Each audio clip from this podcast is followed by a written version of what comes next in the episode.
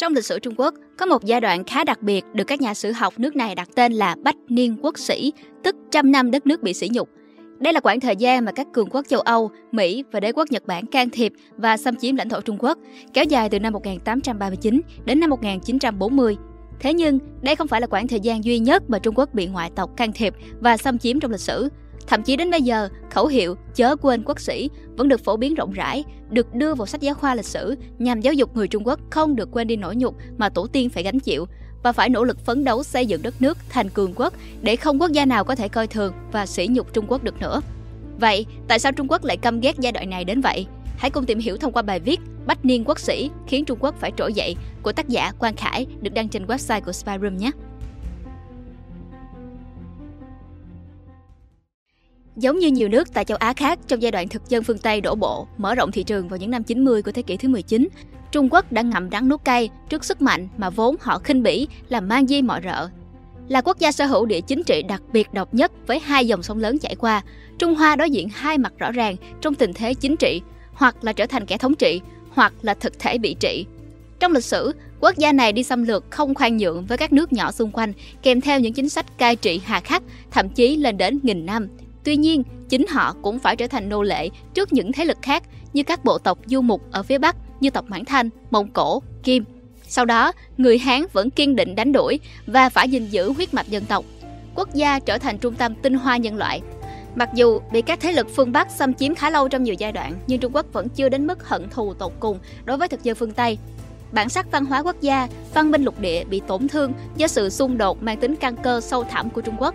Điều Trung Quốc không ngờ là chính các quốc gia phương Tây đã lợi dụng những phát minh, sáng chế quan trọng của họ để làm bước tiến đô hộ chính họ. Điều này khiến Trung Quốc căm phẫn và phải buộc trỗi dậy trong nhận thức mới về thiểu số công nghệ trước đa số lạc hậu. Do đó, Trung Quốc đã cam kết phải trỗi dậy, lựa chọn phương Tây là kẻ thù tập trung, đại đoàn kết và nhanh chóng rửa hận. Từ bách niên quốc sĩ đến giá trị phục hưng Trung Quốc là quốc gia tôn trọng truyền thống lịch sử với tinh thần tự hào dân tộc, đôi khi mang sắc thái cực đoan của chủ nghĩa dân tộc. Trong hoạt động đối ngoại, các nhà lãnh đạo Trung Quốc đều nhắc đi nhắc lại những bài học xương máu mà quốc gia này đã trải qua. Ngoài những thành công vĩ đại được thần thánh hóa, thì sự thất bại cũng được đưa ra vừa để thúc đẩy sức mạnh quốc gia phải mạnh mẽ hơn, vừa giúp nhìn lại tư duy đối ngoại. Trong đó, đặc biệt phải nói đến giai đoạn bách niên quốc sĩ, sau này được Trung Quốc nâng lên thành cột mốc và khái niệm đánh dấu bước chuyển mình vô cùng lớn về nhận thức và hành xử đối ngoại của quốc gia này. Thái độ của Trung Quốc là luôn tỏ ra căm phẫn trong giai đoạn thế kỷ bị nhục nhã. Đây là giai đoạn từ năm 1839 đến năm 1949, bắt đầu đánh dấu bằng sự suy yếu của nhà Thanh, triều đại phong kiến cuối cùng của Trung Quốc trước đế quốc Anh, đồng thời mở ra một chương sử đối ngoại tệ hại nhất của quốc gia được xem như quốc sĩ, tức nổi nhục quốc gia. Là một quốc gia có lãnh thổ rộng lớn và dân số đông đảo, nhưng Trung Quốc không những không có được sức mạnh quốc gia ổn định mà còn phải hứng chịu tình trạng sâu xé của các nước thực dân phương Tây. Từ hai cuộc chiến tranh thúc viện cho đến chiến tranh với Nhật Bản, Trung Quốc liên tục phải ký kết nhiều hiệp ước bất bình đẳng, xác lập vị thế, nô lệ đối ngoại, không chính thức đối với nước ngoài. Toàn bộ Trung Quốc bị chia năm xẻ bảy và trở thành vùng đất của những thị phần.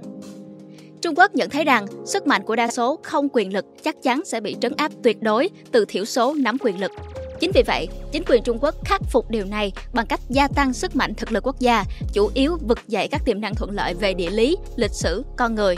Quốc gia này muốn khơi dậy sự phục hưng của thời kỳ nhà Đường trong lịch sử và với vị thế trở thành trung tâm thương mại, chính trị của toàn bộ lục địa, thậm chí là của cả thế giới. Do đó, các thế hệ lãnh đạo Trung Quốc, từ Tôn Trung Sơn đến Tưởng Giới Thạch, Mao Trạch Đông cho đến Tập Cận Bình ngày nay đều đã sử dụng diễn ngôn sỉ nhục dân tộc và mục tiêu trẻ hóa quốc gia để vận động quần chúng nhân dân ủng hộ cuộc cách mạng hoặc cải cách của họ.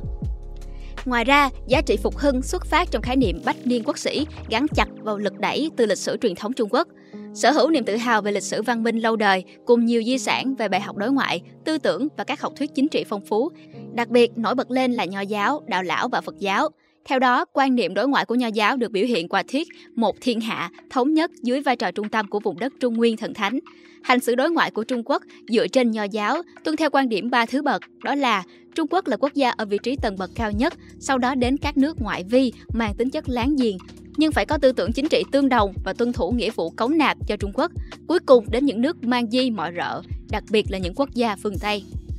Rõ ràng, quan niệm lịch sử này tác động sâu sắc đến tâm thức của các thế hệ lãnh đạo khi để xảy ra nỗi đau tàn tóc tương tự như bách niên quốc sĩ và điều đó khiến quốc gia này phải khôi phục sự vĩ đại của đất nước. Các lãnh đạo đều thực hiện nhất quán đường lối đối ngoại của Trung Quốc nhắm đến mục đích đại phục hưng dân tộc Trung Hoa, kiến dựng Trung Quốc thành cường quốc số một toàn cầu. Tôn Trung Sơn đã đề cao khẩu ngữ đối ngoại đại phục hưng dân tộc Trung Hoa và phải nhanh chóng làm Trung Quốc phải trở thành cường quốc giàu mạnh nhất thế giới cho đến khi Đảng Cộng sản Trung Quốc thống nhất đất nước và thành lập Cộng hòa Nhân dân Trung Hoa do Mao Trạch Đông lãnh đạo, họ cũng tuyên bố y hệt nhưng rõ ràng hơn, đó là Trung Quốc phải vượt qua nước Mỹ bằng cách gây dựng niềm tin cơ sở đối với nhân dân bằng các văn hóa phẩm, thậm chí là giáo dục về giai đoạn bị sỉ nhục. Quốc gia này muốn sớm định hình tư duy cho nhân dân Trung Quốc về sự đe dọa thường trực của nước ngoài và cần thiết phải kích thích lòng tự tôn, đoàn kết dân tộc. Kế hoạch biên soạn về ký ức đau thương, sự thất bại và nỗi nhục nhã trong lịch sử của chính phủ Trung Quốc như là cách để bảo tồn nhằm tiến hóa thành một bản xác định danh quốc gia, dân tộc. Mặc dù chúng mang giá trị tinh thần nặng nề tiêu cực, nhưng vô hình chung trở thành một động lực thúc đẩy phát triển cho dân tộc. Ở khía cạnh nào đó, nó còn kích thích sự đe dọa luôn túc trực bên ngoài thế giới đối với dân tộc Trung Hoa, khiến họ phải đoàn kết và thể hiện sức mạnh vươn xa hướng đến mục tiêu phục hưng quốc gia. Thực tiễn cho thấy, thế hệ lãnh đạo thứ nhất Mao Trạch Đông đã sớm đề ra kế hoạch để trả thù cho Bách Niên quốc sĩ và mong muốn thay thế Hoa Kỳ trong vai trò kinh tế, quân sự và chính trị dẫn đầu thế giới vào năm 2049. Kế hoạch này được gọi là trăm năm marathon đã được thực hiện bởi Đảng Cộng sản Trung Quốc lãnh đạo phương hướng đối ngoại một cách thống nhất và trực diện đối với Mỹ. Mục đích là để trả thù hoặc xóa sạch những nỗi nhục của nước ngoài gây ra trong quá khứ. Sau đó, Trung Quốc sẽ thiết lập một trật tự thế giới, đem lại công bằng trước hết cho nước này, hình thành một thế giới không có người Mỹ, nắm quyền tối cao toàn cầu và sửa đổi thế giới kinh tế và địa chính trị do Hoa Kỳ thống trị. Tuy nhiên, giá trị phục hưng trong kế hoạch này của Trung Quốc cũng biến hóa khôn lường thuận theo bối cảnh quan hệ quốc tế thường dịch chuyển. Điều chính yếu của sự thay đổi là cách thức chỉ đạo của các thế hệ lãnh đạo. Mặc dù cùng chung một lý tưởng, nhưng tâm lý, thái độ chính trị khi giải quyết tình huống là hoàn toàn khác nhau. Bằng chứng lịch sử cho thấy rõ rằng Mao Trạch Đông thực hiện chính sách nhất biên đảo, ngã về một bên, ở đây là Liên Xô, để làm chỗ dựa phát triển đất nước. Đến thế hệ lãnh đạo thứ hai, người được xưng là kiến trúc sư trưởng của Trung Quốc, Đặng Tiểu Bình, Ông lại thực hiện nguyên tắc sẵn sàng hợp tác với bất kỳ thế lực nào, không phân biệt tốt xấu, để âm thầm phát triển thực lực quốc gia, tìm cơ hội trỗi dậy. Nhìn chung, dù thay đổi cách thức hành xử, nhưng giá trị phục hưng vẫn níu giữ các thế hệ lãnh đạo như sợi chỉ đỏ xuyên suốt hành động của họ. Có thể thấy, động lực lịch sử truyền thống về khát khao khôi phục lại trở thành trung tâm tinh hoa nhân loại của Trung Quốc, luôn thôi thúc giá trị phục hưng quốc gia đối với thế giới, Bằng cách thức tô điểm một hình ảnh rõ ràng trong giai đoạn thất bại đối ngoại, Trung Quốc phần nào khắc họa một chân dung hoàn thiện về cung cách đối ngoại với các nước thông qua ký ức sống động về bách niên quốc sĩ. Phục hưng là hợp tác với phương Tây. Ngay từ khi cầm quyền, Mao Trạch Đông đã đưa ra tuyên bố quan trọng về chiến lược phục hưng dân tộc Trung Hoa, đó là phải vượt qua Anh và bắt kịp Mỹ. Trong thời kỳ được gọi là kế hoạch đại nhảy vọt. Thái độ của Mao với phương Tây rất rõ ràng, Ông kết luận rằng chỉ có hai chủng tộc da vàng và da trắng. Ở đó người da trắng tuy có ưu thế, nhưng người da vàng không chịu khuất phục bằng cách thay đổi chiến lược. Mao Trạch Đông và các cộng sự tin rằng sự tồn vong của Trung Quốc sẽ phụ thuộc vào một chiến lược tầm cỡ đang cài những nét bản sắc của dân tộc Trung Hoa. Nhìn chung, với bài học Bách Niên Quốc sĩ cùng tâm lý bài ngoại, Mao Trạch Đông kêu gọi sự đồng thuận từ người dân đối với kế hoạch phục hưng Trung Quốc của mình. Trung Quốc là một nước cộng sản trong giai đoạn chiến tranh lạnh nên hiển nhiên phải phụ thuộc vào Liên Xô, một quốc gia láng giềng và đứng đầu khối cộng sản thế giới. Mao Trạch Đông chấp hành chính sách nhất biên đảo, nghĩa là ngã về một bên, tức là các hành xử phụ thuộc hoàn toàn vào Liên Xô trong thế trận cạnh tranh mạnh mẽ với Mỹ. Điều này đã bắt đầu làm chệch hướng phục hưng của Trung Quốc khi thái độ của Mao Trạch Đông tỏ ra yếu ớt và không đủ khả năng trên trường quốc tế. Thế nhưng, quan hệ Trung Xô không thân thiết được lâu khi tham vọng làm chủ khối cộng sản thế giới của Mao Trạch Đông quay trở lại đúng quỹ đạo của sự phục hưng. Bất đồng giữa Trung Quốc và Liên Xô ngày càng tăng và lên đến đỉnh điểm khi cuộc chiến biên giới nổ ra vào năm 1969. Điều này đẩy Trung Quốc vào tình trạng nơm nớp lo sợ về tình hình an ninh khi thực lực quốc gia chưa đủ mạnh so với Liên Xô. Vì vậy, Mao Trạch Đông đã hướng ngoại giao đến Mỹ để tìm kiếm sự đối trọng ngang bằng với Liên Xô trong trò chơi quyền lực thế giới. Tuy nhiên, Mao Trạch Đông khá lo sợ trước phản ứng của giới chức Trung Quốc và nhân dân với những tuyên bố mang tính phục hưng và bài phương Tây trước đó của mình. Đây là một thách thức lớn với Trung Quốc, nhưng là cơ hội với Mỹ khi muốn Trung Quốc rời xa Liên Xô và gần mình hơn. Henry Kissinger đã khuyên Nixon mở màn trong những hành động ngoại giao đơn giản trước để dần dần làm hòa với người dân Trung Quốc thông qua ngoại giao bóng bàn, một sự kiện giao lưu thể thao mang tính chất chính trị. Chính vì lẽ đó, mặc dù quan hệ Mỹ-Trung bắt đầu hàn gắn hợp tác trong ngoại giao, nhưng nó đã cho thấy Trung Quốc đã đi ngược lại với tuyên bố của mình. Nói chung, Trung Quốc luôn có phát ngôn thù hận đối với phương Tây khi đã để lại nỗi nhục không thể xóa mờ trong lịch sử. Tuy nhiên, trong quan hệ quốc tế với trò chơi quyền lực tổng bạc không, sự lạnh nhạt giữa Trung Xô nghiễm nhiên sẽ thu hút vai trò của Mỹ vào nước yếu hơn là Trung Quốc. Đây cũng chính là tiền đề quan trọng để thông qua những chính sách đối ngoại mở cửa hoàn toàn với phương Tây của thế hệ lãnh đạo thứ hai, Đặng Tiểu Bình. Kiên quyết phục hưng trước Mỹ Tiếp nối di sản của các thế hệ lãnh đạo trước đó, Tập Cận Bình nắm quyền Trung Quốc vào năm 2012 đã bày tỏ thái độ hành xử đối ngoại gắn chặt với bản chất giá trị phục hưng. Chính quyền Tập Cận Bình đã từ bỏ giấu mình chờ thời và nhường nhịn phương Tây. Ông Tập đề ra ý tưởng giấc mộng Trung Hoa, một tên gọi mới cho sự phục hưng của Trung Quốc đến năm 2049. Tập Cận Bình cho rằng ý tưởng này tương quan chặt chẽ về việc tổ chức sự phục hưng của Trung Quốc, trong khi vẫn trung thành với di sản văn hóa phong phú và bản sắc xã hội chủ nghĩa của riêng mình. Đồng thời, ông miêu tả rõ hành động của một Trung Quốc mạnh mẽ với phương Tây và theo đuổi chính sách đối ngoại độc lập, kiên quyết đi theo con đường riêng của mình. Giống như tuyên bố, Tập Cận Bình bắt đầu sử dụng cách thức trỗi dậy hòa bình để khẳng định mục tiêu phục hưng tương quan với tham vọng giấc mộng Trung Hoa, nhưng vẫn không quên ôm lại phần lịch sử, đất nước Trung Quốc đã phải chịu đựng sự hy sinh và gian khổ trong lịch sử hiện đại thế giới.